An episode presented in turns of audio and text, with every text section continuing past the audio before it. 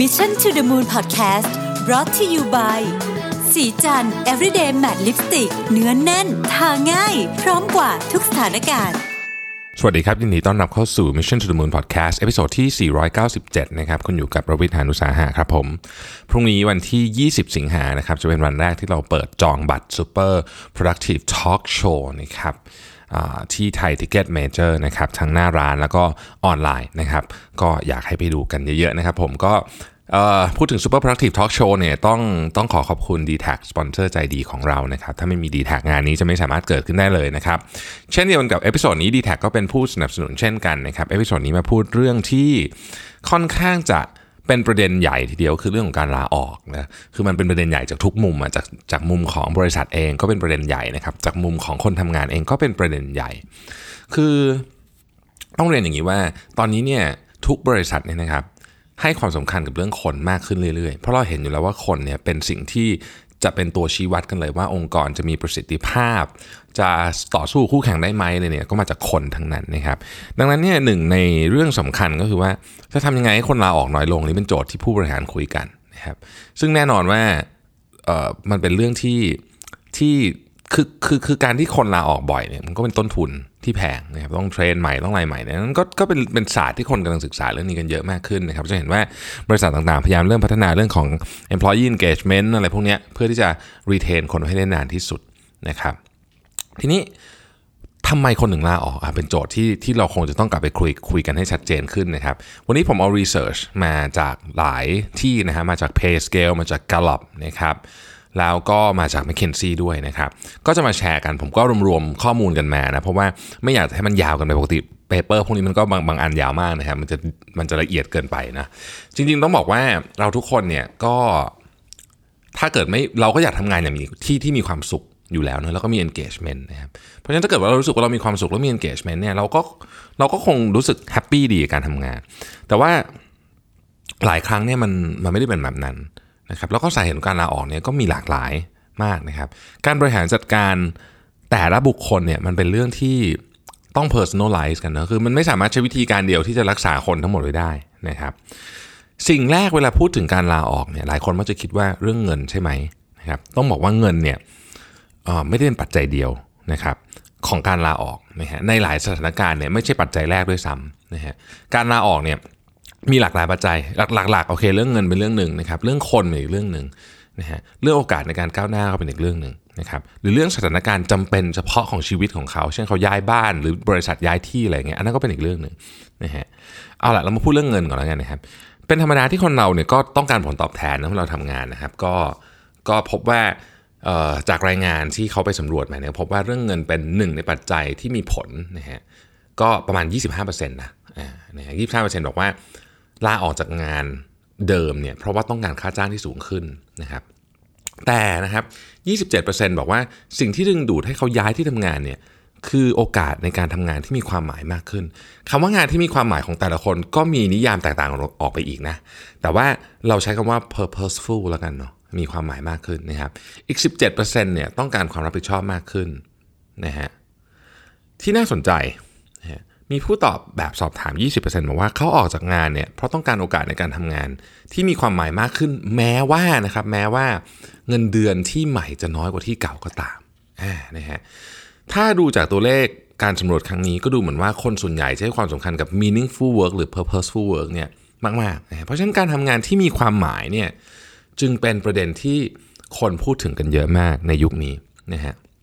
จากผลสำรวจข้อมูลปีล่าสุดของ Gallup Poll พบว่า มีคนเพียง 13%เท่านั้น ที่คนพบว่าตัวเองได้ทำงานที่มีความหมายแล้วนะครับ ถ้าท่านอยากจะกลับไปดูว่าไองานที่มีความหมายเนี่ยมันคืออะไรเนี่ย episode ที่ 481 นะผมเพิ่งพูดประเด็นนี้ไปนะครับ ทีนี้เรามาดูรายละเอียดทางเชิงตัวเลขนิดหนึ่งนะครับว่าอะไรคือสาเหตุหลักที่ทำให้คนเริ่มมองหางานใหม่นะครับ อันดับที่1เนี่ยคือต้องการเงินเดือนมากขึ้นนะครับ 25%อันนี้คือเริ่มมองหางานใหม่นะฮะ เริ่มมองหางานใหม่ ซึ่งบางทีเนี่ยตอนเริ่มมองหางานใหม่กับตอนเปลี่ยนงานเนี่ยอาจจะแตกต่างกัน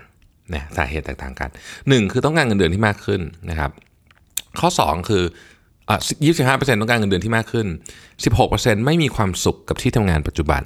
14%อยากทำงานกับองค์กรที่มี value ตรงกับตัวเองมากกว่านี้นะครับ11%ย้ายที่พักอาศัยนะฮะ10%ตำแหน่งงานที่ทำอยู่ไม่ใช่ full time นะฮะ7%ต้องการการโปรโมทนะครับ 2%ต้องการงานที่มีเวลายืดหยุ่นกว่านี้นะฮะและ 15%คืออื่นๆนะครับซึ่ง value ในแต่ละประเทศเนี่ยก็จะแตกต่างเราไปนะฮะยกตัวอย่างเช่นเมื่อวานเราพูดถึงฟินแลนด์เนาะฟินแลนด์เนี่ยเรื่องของเวลายืดหยุ่นเนี่ยมีความหมายสำหรับเขามากๆ อาจจะมากกว่าเงินด้วยซ้ำซึ่งเราก็อาจจะพออธิบายได้ด้วยโครงสร้างทางเศรษฐกิจที่ประเทศแถบสแกนดิเนเวียนเนี่ยมีการเขาเรียกว่าอะไรครับ มีสวัสดิการของรัฐที่ดีมากๆนะหลายท่านจะทราบว่าโอ้โหที่นู่นนี่คือแบบเขาเจ็เขาเก็บภาษีแพงนะครับ แต่ว่า สวัสดิการเขานี่แบบอลังการมาก เพราะฉะนั้นชีวิตของคนในสแกนดิเนเวียนเนี่ยคุณภาพชีวิตโดยพื้นฐานค่อนข้างดีอยู่แล้ว เพราะฉะนั้นเขาเริ่มมองมองหาอย่างอื่นดังนั้นเนี่ยอันนี้อันนี้เป็นอันนี้เป็นอันนี้เป็นการคาดเดานะคือมันอาจจะไม่ได้เป็นแบบนี้ทุกคนแต่ว่า ไม่ใช่การคาดเดาขอว่าขออภัยมันเป็นมันเป็นการวิเคราะห์จากจากโพนะครับซึ่งซึ่งมันก็อาจจะไม่ได้ represent คนร้อยเปอร์เซ็นต์แต่ว่าแนวโน้มมันเป็นทำนองนี้ แต่ว่าประเทศอื่นเนี่ยอย่างเช่น ถ้าประเทศที่ ยังคงต้องการเงินเป็นปัจจัยหลักเนี่ยนะครับ อย่างเช่นประเทศเราเนี่ยยอมรับตรงๆเลยนะฮะก็ก็อาจจะผลก็จะแตกต่างออกไปนะฮะอีกคำถามเขาบอกว่าแล้วอะไรคือสิ่งที่ดึงดูด หรือทำให้คนอยากเข้าไปทำงานในองค์กรใหม่ ก็กำลังหาอยู่ในอะไรในองค์กรใหม่ที่เขาหาอยู่นะครับ ข้อที่หนึ่งเนี่ยนะฮะคือ 27%นะโอกาสในการทำงานที่มีความหมายมากขึ้น จะเห็นว่า พอพอถามว่าอยากจะเป็นองค์กรใหม่เพราะอะไรเนี่ยไม่ไม่ได้เกี่ยวไม่เงินไม่ได้มาข้อหนึ่งละนะฮะยี่สิบเจ็ดเปอร์เซ็นต์บอกว่าโอกาสในการทำงานที่มีความหมายมากขึ้นสิบเจ็ดเปอร์เซ็นต์บอกว่าหน้าที่ความรับผิดชอบมากขึ้นสิบหกเปอร์เซ็นต์คือเงินเดือนที่มากขึ้นวงเล็บในตำแหน่งเดิมนะฮะสิบเอ็ดเปอร์เซ็นต์คือวัฒนธรรมในการทำงาน อันเนี้ยได้ยินมาจากคนที่อยู่ในองค์กรนั้นๆอยู่แล้วนะครับหกเปอร์เซ็นต์บอกว่าไม่ได้มองหาอะไรพิเศษนะฮะ อีก 6%บอกว่าต้องการสวัสดิการที่ดีขึ้น 5%ต้องการทำงานกับองค์กรขนาดใหญ่ 2%ต้องการทำงานกับองค์กรขนาดเล็กนะครับ และ 10%เป็นเรื่องอื่นๆนะฮะทีนี้พอมาเจาะในดีเทลเนี่ยผมก็พยายามเอาเรื่องที่มันน่าสนใจในพยายามเอาออกมาพูดให้ฟังมันมีเยอะนะฮะหัวข้อหนึ่งที่ผมสนใจมากคือเรื่องของ flexibility หรือความยืดหยุ่น นะครับอย่างที่เราคุยกันเมื่อวันก่อนเนี่ยใน 5 minutes ว่าฟินแลนด์เป็นประเทศที่กำลังจะออกกฎหมายในปี 2020 เพื่อยืดหยุ่นเรื่องของเวลาทำงานให้มากขึ้นไปอีกนะครับทั้งสถานที่และเวลาด้วยนะเขาจะให้ลูกจ้างมีโอกาสเลือกถึง 50%เลยทีเดียวนะครับ ทั้งสถานที่และเวลาคือ when and where เพราะฉะนั้นนี่ออกเป็นกฎหมายนะไม่ได้ไม่ได้นั่น แล้วแต่ว่า flexible working hours ในฟินแลนด์เนี่ยเป็น 90%ขององค์กรทั้งหมดอยู่แล้วนะครับก็คือเลือกเวลาเข้างานได้ เลือกเวลาออกจากงานได้ หลายองค์กรก็คือ flexible ทั้งเวลา flexible ทั้งสถานที่ด้วย เมื่อเราลองพูดถึงคำว่า flexibility เนี่ยนะครับคือความยืดหยุ่นเนี่ยเราต้องมันต้องเจาะลึกไปถึงถึงความแตกต่าง เรื่องเกี่ยวกับเพศด้วยว่าเป็นผู้ชายหรือผู้หญิงนะครับในในบทในผลขออภัยครับ ในผลรีเสิร์ชของของแกลลอบเนี่ยเขาพบว่าผู้หญิงจะลาออกจากงาน เพราะเรื่องเงินน้อยกว่าผู้ชายถึง 8%นะฮะ และมีโอกาสน้อยกว่าผู้ชาย 6%ในการเลือกองค์กรใหม่เพราะเงินนะฮะและมีโอกาสน้อยกว่าผู้ชายถึง 9%ในการเลือกองค์กรใหม่ เพราะองค์กรนั้นเป็นขนาดใหญ่เป็นองค์กรขนาดใหญ่นะครับพูดง่ายคือผู้ชายเนี่ยจะดูเรื่องของเงินนะครับเรื่องของขนาดขององค์กร แต่ผู้หญิงจะมีแนวโน้มที่จะเปลี่ยนงานเพราะเรื่องของความยืดหยุ่นมากกว่าผู้ชายถึง 11%เนี่ยพูดง่ายคือ flexibility สำคัญกับผู้หญิงนะฮะ นั่นก็เป็นเพราะว่าผู้หญิงให้ความสำคัญกับการดูแลคนอื่นในครอบครัว ต้องการบริหารจัดการชีวิตในแบบที่ตัวเองต้องการได้พอเราเห็นลักษณะนี้แล้วปุ๊บเนี่ยเราก็เริ่มจะเริ่มวิเคราะห์ได้ชัดเจนมากขึ้นว่า เราเราควรจะใช้อะไรนะครับในการที่จะคล้ายๆกับว่า motivate คนที่ทำงานกับเรานะผมคิดว่าเนี่ยเป็นประเด็นที่น่าสนใจ อย่างที่บอกครับ การ motivate คนให้ทำงานกับเราเนี่ยมันเป็นของที่เฉพาะบุคคลมาก personalize ไม่สามารถใช้แบบอย่างเดียวแล้วก็ เป็นเหมือนกับแพทเทิร์นได้ตลอดนะครับข้อต่อไปที่เป็นรายละเอียดที่ผมสนใจคือว่าเหตุผลเหตุผลที่ลาออกมักสอดคล้องกับเหตุผลในการเลือกที่ใหม่เนี่ยอันนี้ก็เป็นเรื่องปกตินะที่เราน่าจะเข้าใจและทราบกันดีอยู่แล้วนะครับว่าคนที่ลาออกเพราะเรื่องเงินก็จะมองหาที่ที่ให้ผลตอบแทนมากกว่า คนที่รู้สึกว่างานก่อนหน้านี้มันไม่มีความหมายเขาจะทำงานที่ให้โอกาส ให้เขาทำงานที่มีความหมายมากขึ้น ส่วนคนที่ลาออกเพราะต้องการโปรโมทก็หาองค์กร ที่เขาจะได้ทำงานในตำแหน่งที่มีความรับผิดชอบมากขึ้นนะครับ